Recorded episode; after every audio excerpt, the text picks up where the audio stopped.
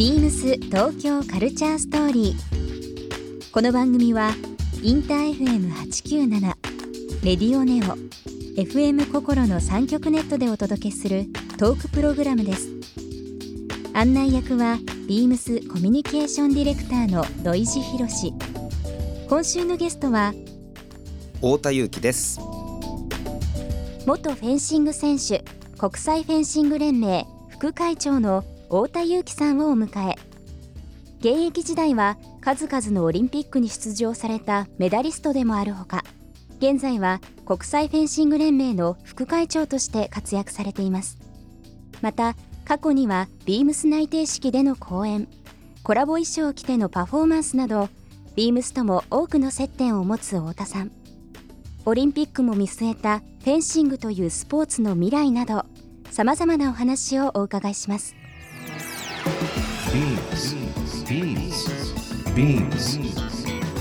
BeamsTokyo Culture Story Beams Tokyo Culture Story This program is brought to you by Beams ビームスありとあらゆるものをミックスして自分たちらしく楽しむそれぞれの時代を生きる若者たちが形作る東京のカルチャー。ビームス。東京カルチャーストーリー。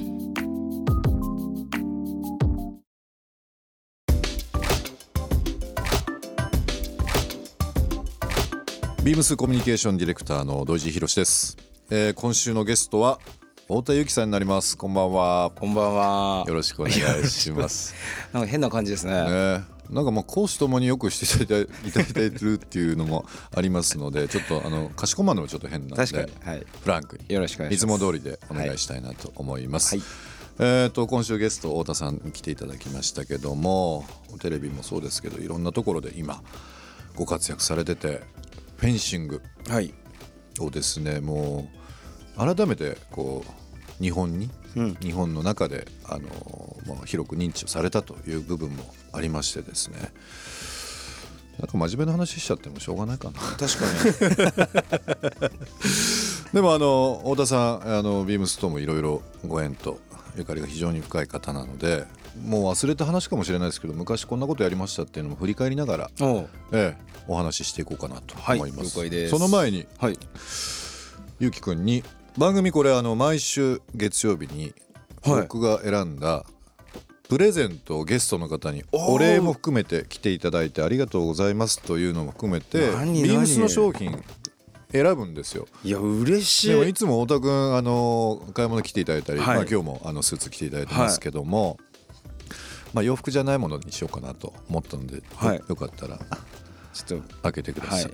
まあ本当にあのまあフェンシングはもちろんなんですけど食にも詳しいし洋服も本当に好きだしそういう人にはね困るんですけど、えー、と移動が多いっていうことなので、はい。トラベルポーチにしました。うわ。嬉しい。これあの松久英介紙店っていう岐阜なんですけどね。岐阜なんだ。はい。まあ、岐阜はまあ本当に和紙とかでも非常に今、美濃和紙が有名ですけども、はい。1876年に創業した、まあ、和紙の、えー卸売をしているところなんですけどもビームスジャパンの、えーそちら別注品になりまして、えー綿紙布っていうですねあの縦糸に綿を使用して、えー、と横糸は美濃和紙を使ってるっていうちょっとこう和紙と綿のコンビネーションになってる綿紙布っていうものを、えー使用したトラベルポーチになります。めちゃめちゃセンスあるな。このこのやっぱり土井地さんのこのまあモテよってたら怒られるけどこう何ね言ってんですか。男性をもこう虜にする。いやついこの間もねあのまあ世界中いろいろ行かれてますけどスイスのローザンヌの方にね、お仕事で行かれたりですとかあの国内もいまあ、非常にこう移動が多いっていうこともあるので、まあ、スーツケースの中とか、はい。まあ、大きいトートバッグの中でも使えるようなものになってますので。いつも僕トラベルポーチ代わりにこうしいろんなね下着とか入れるのって、うんあのビームスのあの服買った時に入ってる中の、はい。不織布ってあの白いはい。あれですよね、ああれです、はい。つも。ですよね。あこれこれこれ、これこれが意外と僕便利なんですよ。いつもこればっかり使ってるんで。でトラベルポーチって意外とまああの旅行だけじゃなくてまあ普通の生活普段の生活してる時に収納とかでもうん。使えるので割とこうあのちっちゃくコンパクトにすると本当さ荷物3分の2ぐらいになりますよ。嬉しい。意外と膨らみ膨らんでしまう洋服とか靴下とかぜひぜひお使いいただければなと嬉しいです。思います。はい。えっ、と本日あの大手幸さんの方にプレゼントさせていただきました、えービームスジャパン別注になりますけども松久英介上店、えーこちら岐阜、えー、美濃になりますけどもそちらの方のですね、えー M サイズ L サイズ大小の、え2個のバッグになりますけどもこちらの方ですがリスナーの方1名様にもプレゼントさせていただきます応募には番組最後に発表します。キーワードが必要となりますのでぜひ最後までお聞きいただければなと思います。あの太田さんとはですね、まあ、今日こうやってゲスト来ていただいてますけども、非常にあのもうご縁あってえっ、とちょっともう遡ると2012年うん。になるんですよ。いろいろ、まあ、ビームス含め、まあ、私ですとかいろんなスタッフとのなんかこうご一緒させていただく機会っていうのがもう7年前なんですよね。そうですね。はあの僕ねそれこそ久保さんとかとい、ははい、2008年からなのでなるほど。もう11年とかなんですよ。じゃああのうちのクリエイティブディレクターの久保というものがおりますけども、2008年？もう11年？はあら。いで2012年からあのビームスの内定者の皆さんそうにですよね、お話をさせていただく機会があって、まあ、何回かねあの来ていただいて。はい。でも何回かというか12年から毎年行ってるんで。毎年ですよね。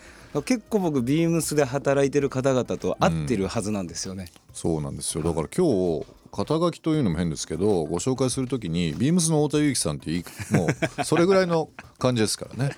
ありがたいですよね。僕の本当に。ありがたいです。何回かあれですよね。その内定者式でお話ししましたよね覚えてます？あもちろんです僕もちろんです。うあの二人でね。土井地さんの時もあればそうじゃないバージョンそうじゃないね。あれあはい。ったりだとかっていうのもありますんで、まあ本当にあのまあ弁が立つ方でもありますしそのね知識量といやいやいや人をうなずかせる力。いや全くないんですけどね。テクニックは素晴らしいですいね本当にね。ありがとうございます。まあでもあの入社して、えー入社1年目2年目ぐらいのスタッフに、まあ、あの内定者式の話とか振り返ってすること多いんですけどやっぱりその太田さんの、うん、言葉とか経験とかっていうので背中をこう押されて、えービームスで頑張ろうっていうか社会で頑張ろうっていう人がやっぱり多いですよ。本当に。そう言っていただけると、うん。まあ、ありがたいんですけど、まあ、本当にだから6年前とか7年前からやってるので、うんあの時何話したのかとかちょっと恥ずかしいですもんね、あの時のベストは出したつもりだと思うんですけど。はいはいはいはい僕ももうちょっと尖ってたし、そうですね。はい。うん。だんだん最近丸くなってきたので。なるほど。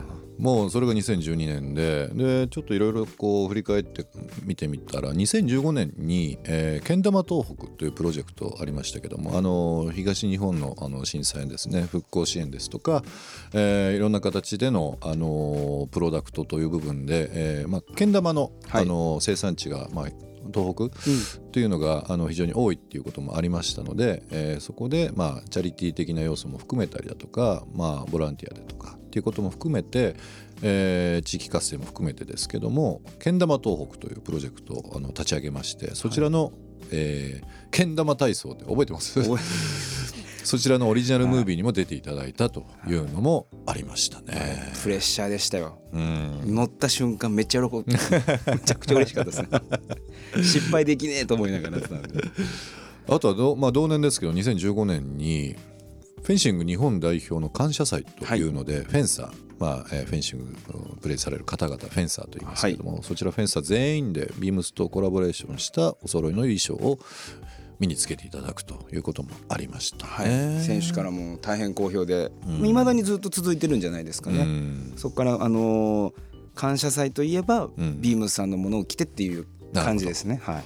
僕でもあのこうやって太田さんにはいろいろ縁があっていろんな形でご一緒させていただいてますけど、うん。やっぱりあの忘れられない瞬間が、まあ、2020の、うん。えー東京オリンピック・パラリンピックが決定した時のあのいわゆる東京っていうはい。タイミングの時ですね、ちょうどあのその時の招致メンバーですね。あののネクタイですとかスカーフとかチーフっていうのを私どもさせていただいてまして、はい。まあ、ブルーのはい。ですけども、あの映像まあオンタイムで見た時もそうですしまあ今も何度も何度も出ますけどあの時のゆうきくんのガッツポーズ。うんでそのガッツポーズの中になんかそういった関わってるアイテムっていうのがねご一緒させていただいてるいただいてるっていうのはもう本当に感慨深いなっていう、うん。まあオリンピックもちろんあの来年ですけども、はい。すごくあれは嬉しかったですよね。うん。僕もやっぱり人生の中でもあそこまで嬉しかったことっていうのはまだないですね、うん。うん。それぐらい嬉しかったですね。あの時あのコンタクトずれちゃったっていう話してましたよね。ずれたというかね取れちゃったんですよ。あ取れちゃったんだ。もう。喜びすぎちゃって、はい涙流しすぎて片眼こう折れ取れちゃって、うん、でその後の記者会見とか全然見えなかった。そうなんです もうなんか全く前が見えなかったんですけど。今振り返ったらいい思い出ですね。間違いないですね。うん。ビームス東京カルチャーストーリー。ゲスト太田裕樹さんにプレゼントしたトラベルポーチをリスナー1名様にもプレゼント。応募に必要なキーワード「フェンシング」を記載して番組メールアドレス beams897 アットマークインター FM.jp までご応募ください。詳しくは番組ホームページまで。